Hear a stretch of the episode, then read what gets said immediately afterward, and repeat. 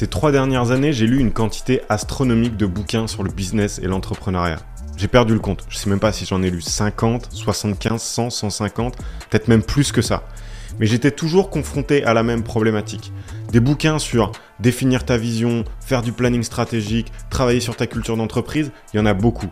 Par contre, j'étais confronté à une problématique spécifique qui était comment faire pour faire le pont entre cette vision, ce planning stratégique et la réalité opérationnelle de ton entreprise. Mais ça, c'était jusqu'à ce que je trouve le bouquin dont je vais te parler aujourd'hui. Let's go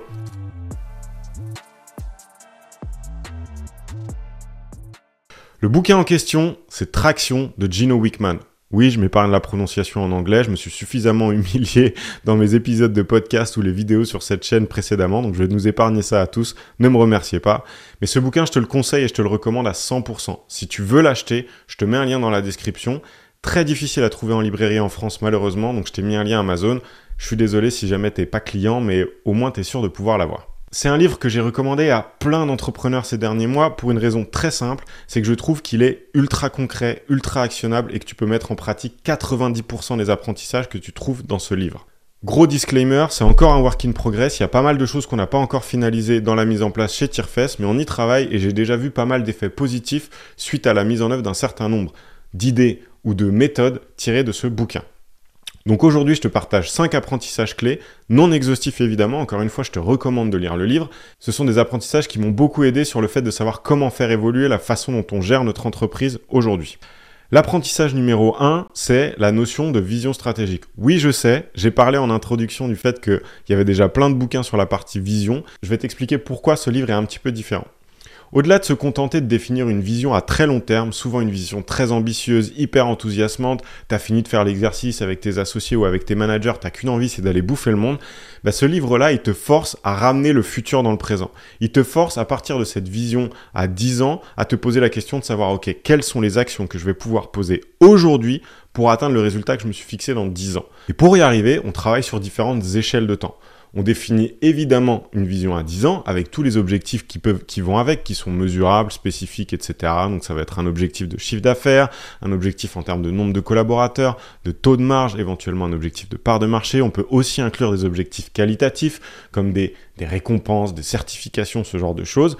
Mais on ne s'arrête pas là. Cet objectif à 10 ans, on va venir définir des objectifs intermédiaires à 3 ans. Et puis ensuite, on va venir définir des objectifs à 1 an. L'idée étant à chaque fois d'évaluer l'alignement entre l'objectif long terme, l'objectif moyen terme et l'objectif court terme.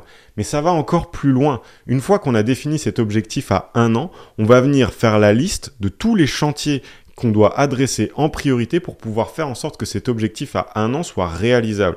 Et ces chantiers-là, on va venir les ramener à l'échelle du trimestre. Donc c'est hyper intéressant de voir que au sein d'une même session de travail, on peut partir d'un objectif très ambitieux, une vision à 10 ans, pour arriver à des chantiers trimestriels. C'est hyper fort. Et, la phrase qui me vient quand je pense à cette méthode de travail, c'est vraiment celle que j'avais tout à l'heure, qui est de dire, ça te permet de ramener le futur dans le présent. Ce qui m'amène au point numéro 2 mettre du rythme. Ce dont je me suis rendu compte pendant les 3-4 premières années de Tirefest, c'est que définir des objectifs, c'est pas très compliqué. La difficulté, c'est de pas se faire rattraper par le quotidien et les considérations et les problématiques opérationnelles et de faire passer ces objectifs au second plan, de se réveiller 3 à 6 mois, un an plus tard et de se rendre compte que on avait eu plein de bonnes idées il y a un an, mais qu'en fait, on n'a pas avancé sur ces sujets-là. C'est une problématique auquel de nombreuses entreprises sont confrontées. Pour éviter ça, il y a les fameux chantiers trimestriels. Mais on va encore un cran plus loin. Une fois qu'on a défini les chantiers qu'on va adresser sur un trimestre donné, on va ensuite avoir des échéances hebdomadaires. C'est-à-dire que toutes les semaines, nous, on se parle avec le collectif managérial et on fait un point sur l'état d'avancement des chantiers trimestriels. Pour chaque chantier trimestriel, on a un référent et ce référent-là, toutes les semaines, nous fait un petit update sur voilà comment j'ai avancé, voilà les difficultés auxquelles je suis confronté et voilà qui j'aurais besoin de mobiliser pour pouvoir continuer à avancer sur le sujet. En fait, le gros avantage de cette méthodologie, la méthodologie qui est évoquée dans le bouquin Traction, c'est que ça te donne non seulement le rythme auquel tu dois parler avec tes équipes opérationnelles, mais ça te donne aussi des formats de meeting que tu dois pouvoir suivre justement pour être sûr d'adresser tous les points. Dans le cas de Tirefest, on a fait évoluer nos réunions hebdomadaires avec les managers pour appliquer une trame de réunion qui était recommandée par le livre. Et dans cette trame de réunion, on a un point qui est dédié au suivi d'avancement des chantiers trimestriels. Ça permet de responsabiliser toutes les personnes concernées. Ça permet aussi d'avoir un visu sur, un sur, sur tous les chantiers trimestriels en cours de route. Et ça permet d'identifier quand il y a des points de blocage et de se poser les bonnes questions. Est-ce que la personne en question, elle n'a pas la bande passante pour gérer ce sujet-là? Auquel cas, c'est pas grave, ça peut arriver. Mais comment on fait pour définir quelqu'un d'autre qui peut éventuellement prendre le relais ou aller lui mettre de la ressource en soutien pour l'aider à débloquer la situation. Et cette notion de rythme, pour moi, elle est primordiale. Je me suis rendu compte que ce qui tue le progrès, le plus souvent, c'est pas la mauvaise volonté, c'est pas le manque de ressources, c'est l'inertie. Parce que c'est vraiment facile de faire l'autruche, de se dire, ah bah j'ai déjà plein d'autres sujets, je ferai ça quand j'aurai le temps, sauf que le temps il vient jamais, et c'est typiquement le cas de figure où on va avoir tendance à prioriser ce qui est urgent par rapport à ce qui est important. Et c'est ce qui empêche ta structure de progresser. Le troisième enseignement que je retire de ce bouquin, c'est l'importance du pilotage par la data. Il y a plein de boîtes dans lesquelles c'est déjà le cas. Souvent, ça va être des grands groupes qui ont l'habitude de mettre en place des objectifs de performance, des KPI, des OKR. Il y en a beaucoup dans les startups aussi, où souvent on a plein de choses qui sont mesurables. Dans les boîtes de services, c'est plus compliqué. Encore une fois, si je prends l'exemple de Tierfest, de quelle façon ça a impacté la, manière dont on gère l'entreprise au quotidien? Je te parlais juste avant des points hebdomadaires qu'on fait avec nos managers, dans le cadre desquels on évalue l'avancée des chantiers trimestriels. Et eh ben, au cours de ces mêmes points, on a une scorecard qu'on examine toutes les semaines qui a un certain nombre d'indicateurs qui doivent nous permettre de prendre le pouls de la structure, qui doivent nous permettre de dire si on est en track sur nos sujets, si on est en track sur les livrables clients, si on est en track sur la satisfaction des équipes, comment on se positionne sur un certain nombre de dimensions qu'on a définies ensemble, et on a déterminé un certain nombre d'indicateurs qui nous permettent d'évaluer ça toutes les semaines. Je vais être très honnête avec toi, c'est un process qui prend du temps. Aujourd'hui, on en est à la deuxième ou la troisième version de cette scorecard et on fait évoluer les indicateurs régulièrement quand on se rend compte qu'ils ne sont pas pertinents ou qu'ils ne nous permettent pas d'avoir le niveau d'information qu'on voudrait avoir. Là-dessus, il faut être OK avec le fait que tout sera pas parfait dès le départ, mais que tu vas pouvoir faire évoluer tes indicateurs de mesure de performance pour arriver à quelque chose qui soit concret, actionnable, pratique et facile à suivre au quotidien. Mais c'est hyper important de venir remettre de la mesure et de la métrique dans des boîtes qui sont basées sur l'humain et où du coup parfois c'est plus compliqué, c'est moins tangible et c'est pas forcément toujours évident à faire. Ce qui m'amène au quatrième apprentissage. Le quatrième apprentissage que je tire de ce bouquin, c'est l'importance de définir les zones de responsabilité. C'est quelque chose avec lequel on s'est pas mal bagarré chez Tirefest depuis le départ. Au tout début, quand on était tous les trois très impliqués dans les sujets opérationnels, avec Benjamin et Glenn, on se marchait constamment sur les pieds. Ce qui créait énormément d'incohérences au niveau des équipes et beaucoup de frustration chez les équipes aussi, à juste titre. Donc on a beaucoup travaillé déjà à notre niveau à tous les trois sur le fait de définir qui est responsable de quoi, mais ensuite on a élargi cette réflexion notamment motivé par ce qui était écrit dans le bouquin Traction, à l'ensemble de l'organisation. Et ça s'est fait en deux temps. Le premier temps, c'est de définir l'organisation cible pour faire ce qu'on fait pour nos clients. Comment est-ce qu'on doit structurer l'activité pour être le plus performant possible et le plus efficace possible Et une fois qu'on a bien défini l'organisation cible, comment est-ce qu'on fait pour définir pour chacun des postes une zone de responsabilité? Ce qui permet à chacun de savoir qu'est-ce qui tient de ma responsabilité? Qu'est-ce qui ne tient pas de ma responsabilité Comment moi aussi je peux faire pour responsabiliser mes collaborateurs et que chacun soit au clair sur ce qu'il a à faire et ce sur quoi il est attendu. Il y a une phrase que j'aime beaucoup et que je dis souvent à mes équipes, c'est que s'il y a plusieurs personnes responsables d'un sujet, alors personne n'est responsable.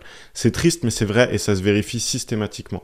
C'est pour ça que je veux que chacun soit très au clair sur ce qu'il a à faire, où est-ce qu'il est attendu, avec quel niveau de performance et qu'il soit en mesure de dire OK, ça c'est ma responsabilité, mais ma responsabilité elle s'arrête là, donc je vais responsabiliser mes collègues et mes camarades de travail si à un moment il y a des manquements qui me mettent en difficulté moi sur mon périmètre. Ce qui m'amène au dernier apprentissage que je tire de ce bouquin, à savoir avoir les bonnes personnes au bon endroit. C'est un sujet dont on parle beaucoup, mais c'est particulièrement vrai pour les boîtes de services. Tu m'as sans doute déjà entendu le dire, le niveau moyen d'une entreprise de service, c'est ni plus ni moins que le niveau moyen de l'ensemble de ses collaborateurs. Donc c'est primordial que tu sois en mesure de dire si oui ou non, sur chacun des postes, tu as la bonne personne. Qu'est-ce que ça veut dire concrètement? Pour moi, il faut évaluer un certain nombre de dimensions. Le livre parle notamment de quatre dimensions importantes. Est-ce que la personne a compris ce qu'on attendait d'elle? Est-ce qu'elle a les compétences pour le faire? Est-ce qu'elle a envie de le faire? Est-ce qu'elle est alignée avec les valeurs? Normalement, tu es censé te rendre compte assez vite si oui ou non la personne a compris ce que tu attendais d'elle. Sur le sujet de savoir est-ce qu'elle a les compétences pour le faire, là c'est un peu plus tricky. Il se peut qu'il y ait des cas de figure dans lesquels une personne ait compris ce qu'on attend d'elle, elle ait envie de le faire, elle soit alignée avec les valeurs, mais il manque encore peut-être quelques compétences pour le faire correctement. Et dans ce cas-là, ça ne veut pas dire que tu peux pas travailler avec elle, ça veut juste dire que tu dois formaliser un plan de montée en compétences et un accompagnement adéquat pour lui permettre d'avoir les bonnes compétences pour délivrer ce que tu attends d'elle.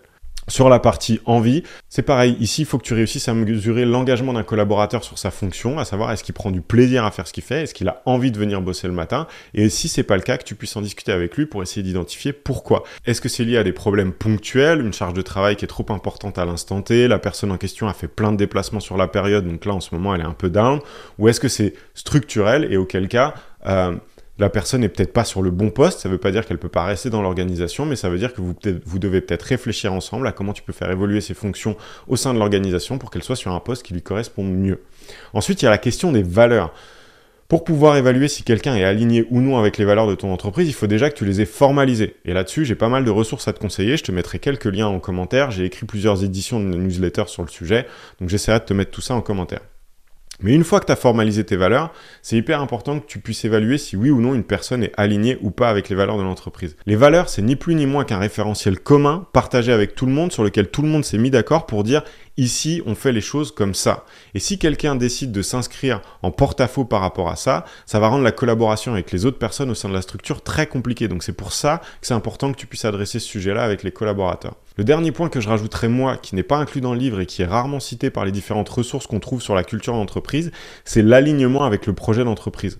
C'est quelque chose dont on parle peu, mais si ta vision est claire et que tu la communiques régulièrement, tu dois être en mesure d'évaluer si un collaborateur est aligné avec le projet d'entreprise. Si c'est pas le cas, il faut que vous en discutiez. Encore une fois, ça ne veut pas dire que vous ne pouvez pas travailler ensemble, mais ça veut dire qu'il faut que tout le monde soit conscient qu'à un moment, les motivations ne seront plus alignées. L'entreprise en tant que structure va vouloir aller dans une direction, là où la personne en tant que collaborateur ou en tant qu'individu voudra peut-être aller dans une autre direction. Et à ce moment-là, il faudra peut-être prendre les décisions qui s'imposent sur les suites de votre collaboration. C'est évidemment une liste non exhaustive de tous les apprentissages que j'ai tirés de ce bouquin. J'avais un enjeu à être succinct et concis et te donner des trucs qui soient assez actionnables et qui correspondent à mon sens aux difficultés auxquelles sont confrontées beaucoup d'entreprises quand elles se lancent, quand elles démarrent. Pour moi, c'est les choses qui ont eu le plus d'impact ces derniers mois sur la façon qu'on a de gérer Tirefest. Mais je t'encourage encore une fois vivement à acheter le bouquin, à le surligner, à l'annoter, à partager avec tes équipes les apprentissages que tu en retires pour que vous puissiez réfléchir tous ensemble à comment faire évoluer la façon dont vous gérez l'entreprise faut aussi que tu sois conscient que tout ça prend du temps. Il se peut qu'à la lecture du livre, tu aies envie de chambouler plein de trucs tout de suite. Fais attention à ne pas te laisser emporter par ton enthousiasme, tu ne peux pas tout chambouler d'un seul coup. C'est particulièrement vrai dans une structure comme la nôtre qui compte aujourd'hui presque 40 collaborateurs, mais je pense que c'est aussi vrai quand tu es 10, 15, 20 personnes, puisque le changement, ça prend du temps. Il faut susciter de l'adhésion, il faut susciter de l'engagement, il faut communiquer dessus, il faut essayer d'embarquer tes équipes avec toi pour que ça se fasse de la façon la moins douloureuse possible. Donc, sois OK avec le fait que ça va peut-être prendre 6 mois, 10 mois, 1 an, 18 mois avant que tu puisses déployer l'intégralité de la méthodologie de gestion opérationnelle qui est dans le bouquin. C'est OK. Moi, j'ai fait le deuil. Je suis impatient au possible, donc je m'étais dit, ah, dans 3 mois, c'est réglé, on aura tout mis en place, ça va rouler comme sur des roulettes. Spoiler alerte, c'est toujours pas le cas, et ça fait 4 ou 5 mois qu'on travaille sur le sujet. Mais c'est pas grave, on prend notre temps, on prend les sujets les uns après les autres, et ça va très bien se passer. Comme d'habitude, n'hésite pas à me dire ce que tu penses de cet épisode en commentaire. Si t'écoutes sur une plateforme de podcast, lâche une petite review, lâche une petite note, ça aide à faire émerger le show. Si t'es pas encore abonné à la chaîne YouTube ou au podcast, abonne-toi. J'espère que cette vidéo t'a plu et je te dis à la semaine prochaine. Ciao